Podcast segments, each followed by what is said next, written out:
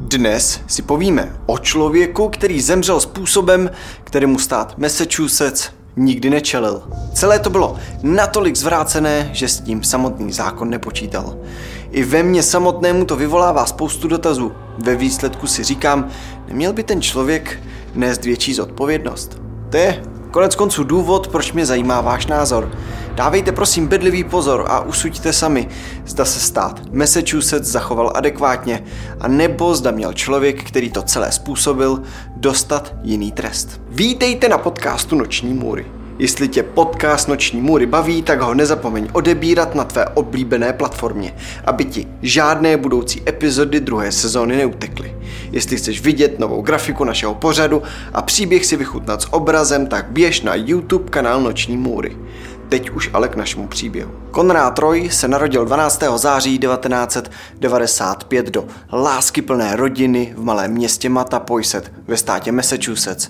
Konrádovo dětství bylo stejné jako dětství jeho vrstevníků. Zažíval spoustu srandy, dobrodružství a zajímavých situací. Konrádův děda i táta, Konrád Roy první a druhý, totiž většinu svého času trávili na vodě, která byla jejich životem. A Konrád třetí se tak nějak přirozeně stal součástí posádky a od dětství výjížděl s tátou a dědou na loď. To, že Konrád od dětství projevoval zájem o lodě, námořnictví, oceán a vodu všeobecně dělalo jeho dědu i tátu neuvěřitelně pyšnými muži.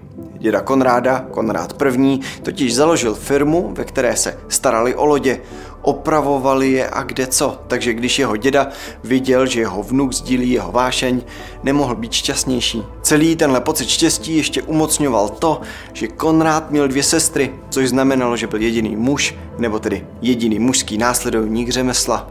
Zároveň s těmito optimistickými zážitky si však Konrád prošel i méně šťastnými okamžiky. V průběhu jeho dětství nebo dospívání se totiž Konrádovo rodiče rozvedli.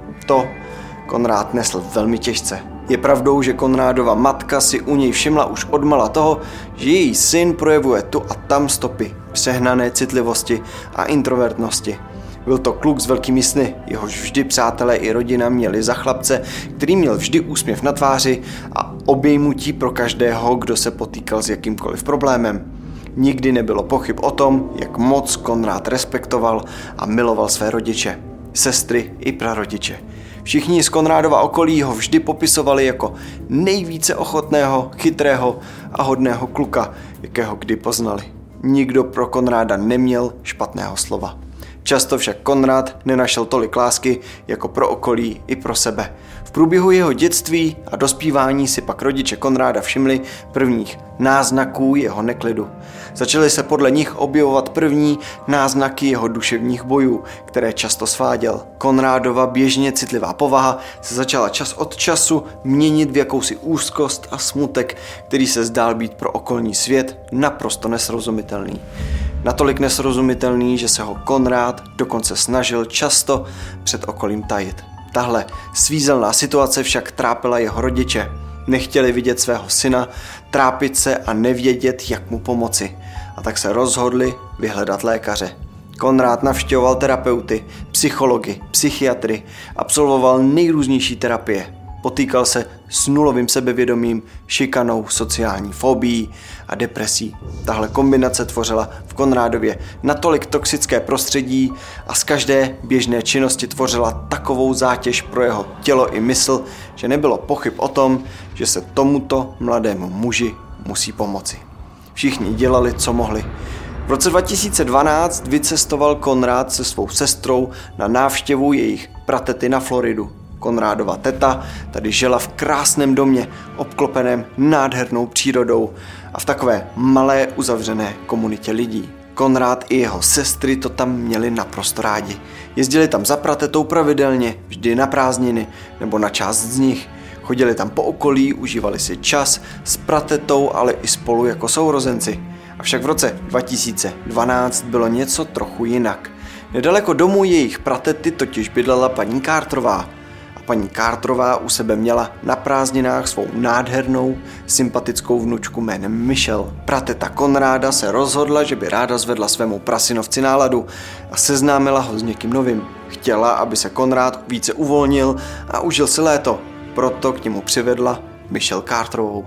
Michelle a Konrad si okamžitě sedli, oba byli z Massachusetts, ačkoliv každý z jiného města, zatímco Konrad a jeho rodina byli ze šestitisícového Metapoisetu, Michelle s rodinou žila na předměstí Massachusetts v městě Plainville, které se nachází zhruba hodinu severně od Metapoinsetu.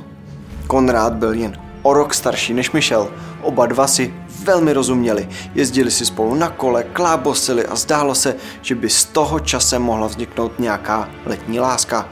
Prateta i rodiče Konráda a Michelle měli dobrý pocit z jejich seznámení. Michelle byla přesně to, co Konrádovi v životě chybělo.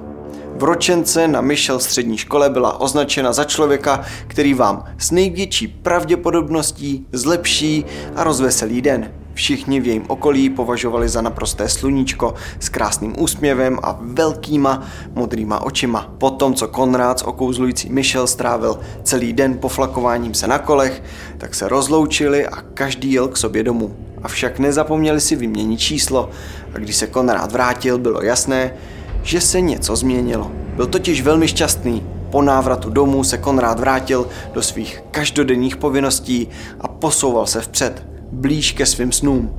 Ve škole měl vynikající prospěch, hrál baseball, vesloval a běhal na dráze. V roce 2014 dokonce promoval s vyznamenáním na Old Rochester Regional High School a rovnou byl přijat na studium obchodu na univerzitě Fitchburg State University, kam měl po letních prázdninách nastoupit.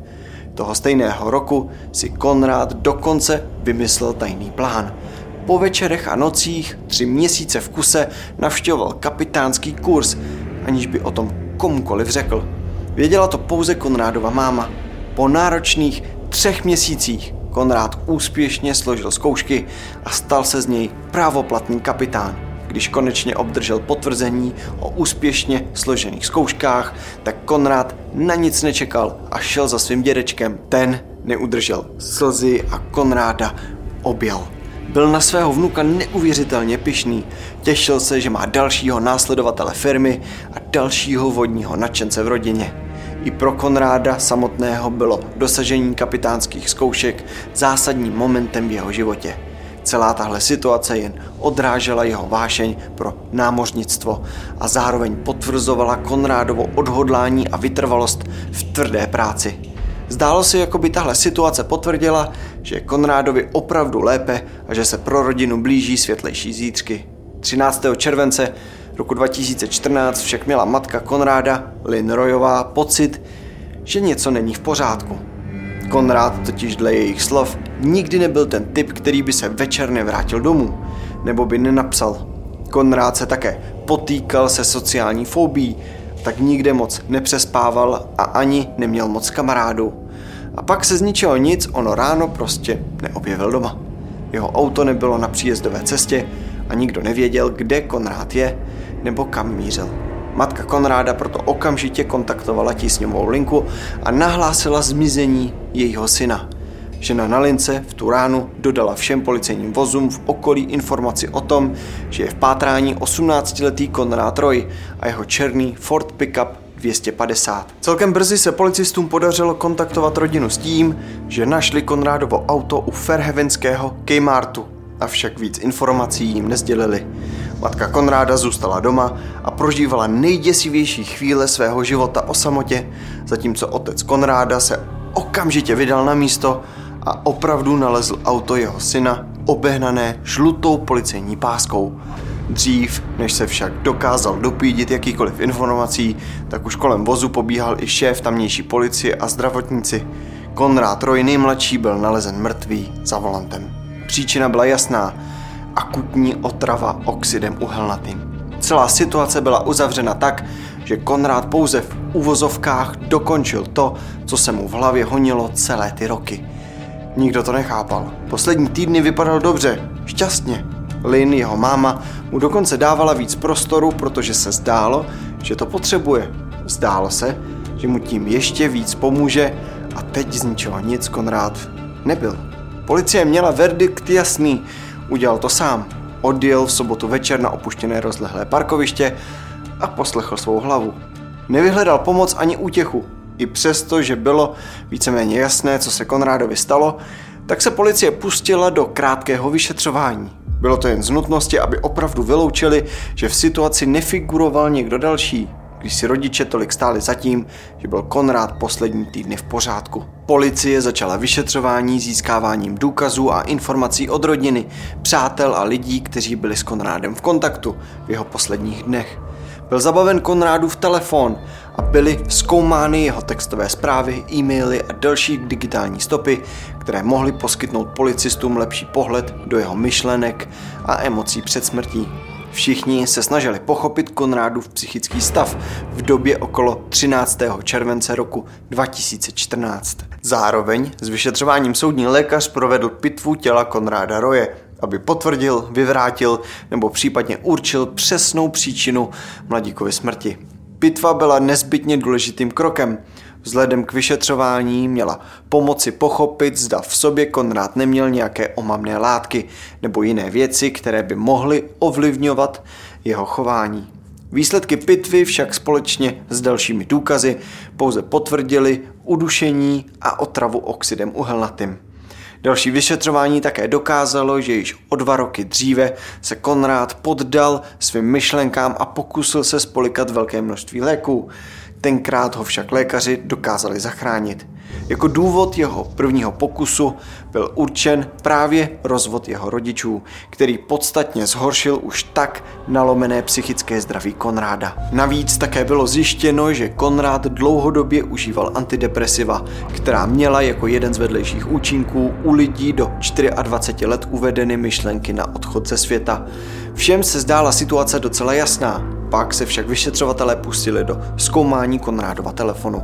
A to, co v něm objevil, bylo něco, co by nikdy nikdo nemohl čekat. Detektivové totiž přišli na něco, co mělo zásadní vliv na směrování naprosto celého Konrádova případu.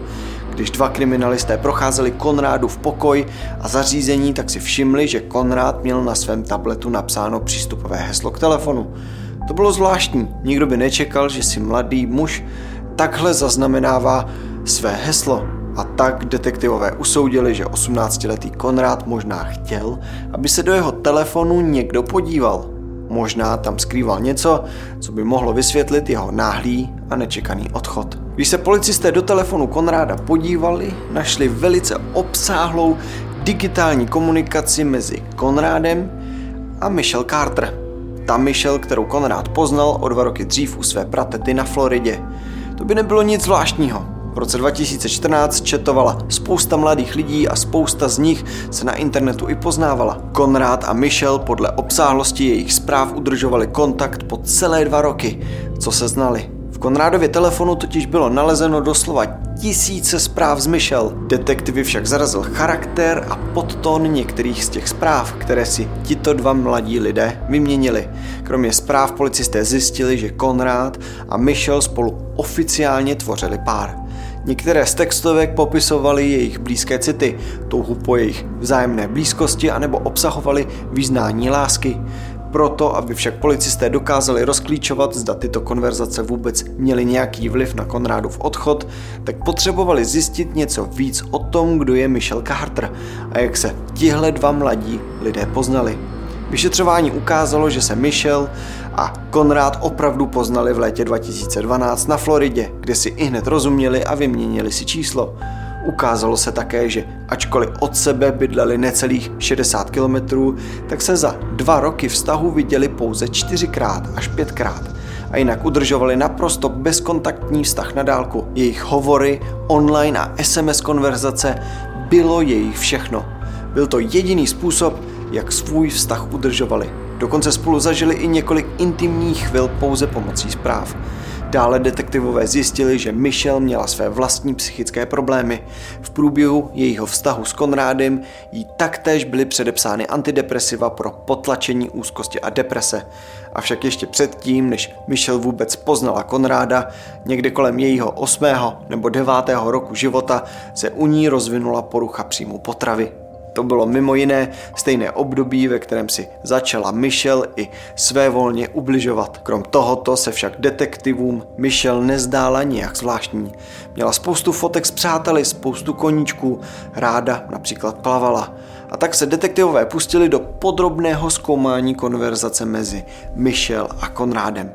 V telefonu Konráda byly nalezeny zprávy, které tak nějak odhalovaly složitost jejich vztahu. Některé zprávy byly podpůrné a plné soucitu, ale také byly nalezeny zprávy, které vykazovaly zvláštní a někdy i hodně znepokojující charakter. Detektivové si zprávy mezi Konrádem a Michelle rozdělili a vzali si je domů. Věděli, že před sebou mají ještě spoustu těžké práce. Zatímco se prokousávali tisícovkami zpráv, tak se rozhodli kontaktovat rodinu Konráda a zeptat se jich, co kdo o Michelle ví. Máma Konráda řekla, že je to milá hodná holka, se kterou si Konrád často psal. Řekla, že neví, o čem konkrétně spolu komunikovali, protože nechtěla na svého syna tlačit, aby to zjistila. Chtěla mu zkrátka dát trochu svobody a prostoru. Jediné, co tedy o nich věděla, bylo, že se měli rádi. Řekla také policistům, že Michelle v den zmizení Konráda večer psala Konrádově sestře, zda neví, kde je její bratr. Měla jí říct, že se jí už nějakou chvíli neozval a že neví, kde je. Sestře Konráda to přišlo trochu zvláštní, protože s Michelle spolu nikdy nijak zvlášť nekomunikovali ale nelámala se s tím hlavu, protože tehdy ještě měla za to, že se Konrád v průběhu noci vrátí domů. Máma Konráda, Lynn, policistům také řekla, že jen co Michelle zjistila, že Konrád zemřel, tak jí víceméně během chvíle zavolala a řekla jí, že jí to moc mrzí, ale že jak ona, tak Lynn udělali všechno proto, aby Konráda zachránili a tak si nemají co vyčítat. Tohle vyjádření zaskočilo jak Konrádovu mámu, tak i policisty, Lynn v době tohoto činu neměla žádné tušení o tom, že Konrádova hlava ještě stále nepracuje úplně normálně. Jí se zdál šťastný a v pořádku, dokonce si udělal onu kapitánskou licenci a ona tak vůbec netušila, o čem to Michel hovoří. Sotva to hodila za hlavu, tak našla v Konrádových věcech nějaké dopisy na rozloučenou a mezi nimi i dopis pro Michel. Lynn tak neváhala a zavolala jí, ať si pro svůj vzkaz přijde, pokud chce. Michelle neváhala a stavila se ke Konrádově mámě pro svůj dopis. Sotva tam přišla, bylo zjevné, že je velmi zničená a zlomená. Začala objímat všechny členy rodiny, vzdávat kondolence a podobně. Poté odešla a jen o den či dva později zavolala sestře Konráda, za už se ví, kde bude Konrád pochován a odpovědí bylo, že Konrád byl spopelněn a že jeho popel bude rozsypán na jeho oblíbené místo. Na to Michel sestře Konráda položila zvláštní otázku. Zeptala se, zda by nemohla dostat část Konrádova popela pro sebe, že by ho ráda měla. Když tohle policisté slyšeli, tak je to lehce znepokojilo. Zdálo se, že něco nebylo úplně v pořádku. Ale dech všem vyrazily až ony konkrétní zprávy, které si pár vyměňoval. Zprávy mezi Konrádem a Michel byly plné emocí, myšlenek a nálad, které byly na takto mladý pár velice složité a komplexní. Z jedné strany byly zprávy, zejména ty, které psala Michelle Konrádovi, soucitné a milující. Zdálo se, že se snažila pomoci svému příteli v jeho těžkých časech. Z druhé strany však v konverzacích byly i zprávy, které vyloženě vytvářely nátlak na už tak křehkou Konrádovu psychiku. Michelle ve zprávách Konráda citově vydírala a vyzývala někdy až přímo pobízela k tomu, ať udělá to, co mu v hlavě napovídají jeho nejčernější myšlenky. Detektivové byli zděšení množstvím těchto zpráv a toxicitou vztahu mezi Konrádem a Michelle. Některé zprávy byly tak intenzivní, plné vzteku, nátlaku a emocí a zároveň tak rádoby milující a zmatené, že dali zabrat i zkušeným psychologům a vyšetřovatelům. Rozklíčování a objev těchto zpráv byl naprosto klíčovým momentem v případu a ovlivnil celý další vývoj vyšetřování. Bylo zřejmé, že Michelle měla vliv na Konrádova rozhodnutí a že tento vztah nebyl zdaleka tak jednoduchý, jak se mohl zpočátku zdát. Kromě zpráv našli detektivové v historii volání také hovor s Michelle, který, jak se později prozradila sama Michelle v SMS zprávách své kamarádce, se uskutečnil v době, kdy už Konrád seděl na parkovišti v autě se zapnutým generátorem, který si vypůjčil čistě pro tento účel. Ve chvíli, kdy už Konrád nemohl popadnout dech a ztratil jakoukoliv odvahu a odhodlání svůj čin dokončit, tak vylezl ven z auta a zavolal Michel. Řekl jí, že se bojí, že chce domů a že to asi nezvládne. Ta mu však pouze odvětila, ať se okamžitě vrátí do toho auta a dokončí, co začal. Což Konrád udělal a jen o pár minut později vydechl naposledy. Tenhle hovor byl naprosto zásadním objevem, avšak ještě před ním uskutečnila Michelle akci na počest Konráda s myšlenkou Mental Health Matters Awareness. V překladu to znamená na mentálním zdraví záleží. Celá akce se zdála být dobře vymyšlená a skvělá, až na jednu drobnost. Pořádala se v Plainville, což mnohé zaskočilo, protože tam bydlela Michelle, ale ne Konrád. Konrád, všichni jeho přátelé a rodina bydleli v hodinu vzdáleném Metapoisetu. Když jeden z přátel Konráda napsal Michel, co dělá, proč neuspořádá celou tu akci v Konrádově rodném městě, tak mu na to Michel odpověděla, že ji uspořádá tam, kde chce ona. Když jí položil otázku, ale proč ne Metapoiset, vždyť tam Konrád bydlel. Jednoduše odpověděla, protože v Plainville bydlím já tu dobu už policie také navštívila Michelle na její střední škole, King Philip Middle School. Policisté se rozhodli Michelle konfrontovat se zprávami, které našli v jejich konverzaci s Konrádem, ale zároveň se chtěli zeptat, co jim řekne ona sama. Z Michelle nevypadlo nic tak zásadního, co by mohlo posunout případ. Jako spíš z jejich kamarádek. Několik z nich prohlásilo, že celé tři dny co se Konrád pohřešoval, tak byla Michelle neuvěřitelně smutná. Policista se vždy na proti sedící dívku podíval s udiveným výrazem a řekl, cože, Konrád se přeci pohřešoval pouze přes noc a po nahlášení jeho zmizení bylo jeho auto během pár hodin nalezeno. Nebyl pohřešován ani 24 hodin. Důvod, proč kamarádky tvrdili, že se Konrád pohřešoval tři dny bylo, protože Michelle rozhlašovala o Konrádovo zmizení ještě dva dny předtím, než se vůbec stalo. Nikdo neví, proč to dělala. Možná si jen cvičila svou reakci na to, co věděla, že nastane, nebo jestli jen chtěla, aby jí všichni litovali ještě předtím, než k tomu měl být opravdový důvod. Každopádně její chování bylo více než podezřelé. Policisté zjistili, že Michelle neměla žádné kamarády ani kamarádky. Všichni z jejího okolí popisovali jako příliš, příliš přehnanou, kontaktní, vlezlou a otravnou.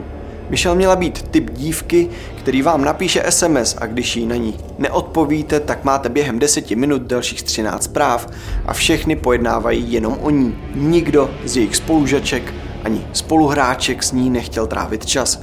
Měli jí rády ve škole a v kroužcích, ale ve svém volném čase její přítomnost nevyhledávali až dokud se nestalo to s Konrádem. Když Michelle napsala jedné ze svých spolužaček, že Konrád se ztratil, zda by za ní nemohla přijít, tak ta dívka byla během chvíle u ní, jelikož ať už si o Michelle myslela cokoliv, nechtěla jí nechat samotnou. A tak to vnímali všichni kolem ní. Všichni Michelle po Konrádově smrti litovali, objímali, trávili s ní čas, psali si s ní a dělali vlastně všechno, co si Michelle kdy přála. Bylo dokonce zjištěno, že i na té benefiční akci pro Konráda, kde Michelle nakonec dokázala vyzbírat 2,5 tisíce dolarů, je Michelle na všech fotkách naprosto šťastná, vysmátá, se všemi se lásky plně objímá a vlastně vůbec vypadá, jako by to byla její party.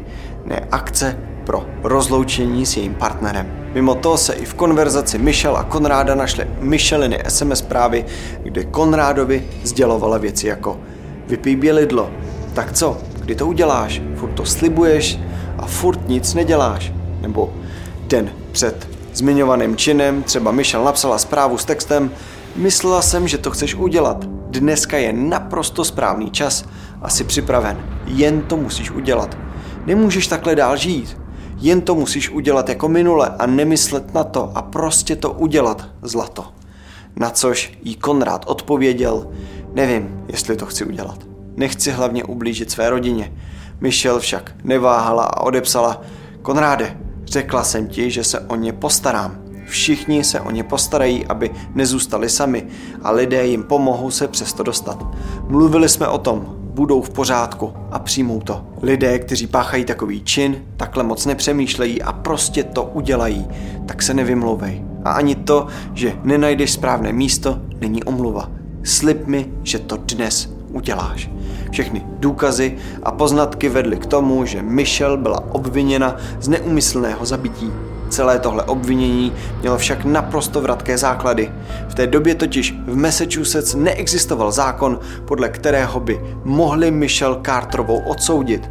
Ona totiž nebyla při skutku přítomná, nezamkla Konráda v autě ani nezapnula onen generátor. Teoreticky s ním pouze komunikovala. A to, že ona komunikace byla přes čáru a dohnala Konráda do situace, ve které se následně ocitl, nebyla věc, za kterou by mohla být souzena, jelikož to celé učinil Konrád sám. Navíc se obhajoba rozhodla doporučit Michelle, aby se vzdala práva na soudní proces, jelikož věděli, že lidé budou rozhodovat dle svých emocí, ne dle platných práv a zákonů, podle kterých byl tento případ v té době bezprecedentní. Po dlouhých a vysilujících procesech byla Michelle 6. února roku 2019 odsouzena nejvyšším soudem v Massachusetts. Ten rozhodl, že Carterová jednala se zločinným úmyslem, když povzbuzovala Konráda k vykonání jeho černých myšlenek. Následně byl Michelle Carterové udělen 15-měsíční trest odnětí svobody s tím, že zbytek původně dvou a půl letého trestu byl podmíněně odložen na pět let. Tak co, měla Michelle dostat tvrdší trest? Myslíte, že mohla za Konrádovu smrt? Myslíte, že zneužila jeho už tak nalomené mysli, aby se ho zbavila? Nebo si snad myslíte, že Konrádovi pomohla tak, jak si to myslela i ona? Obvinili byste ji z vraždy? Jaký na to celé máte názor? Dejte vědět do komentáře.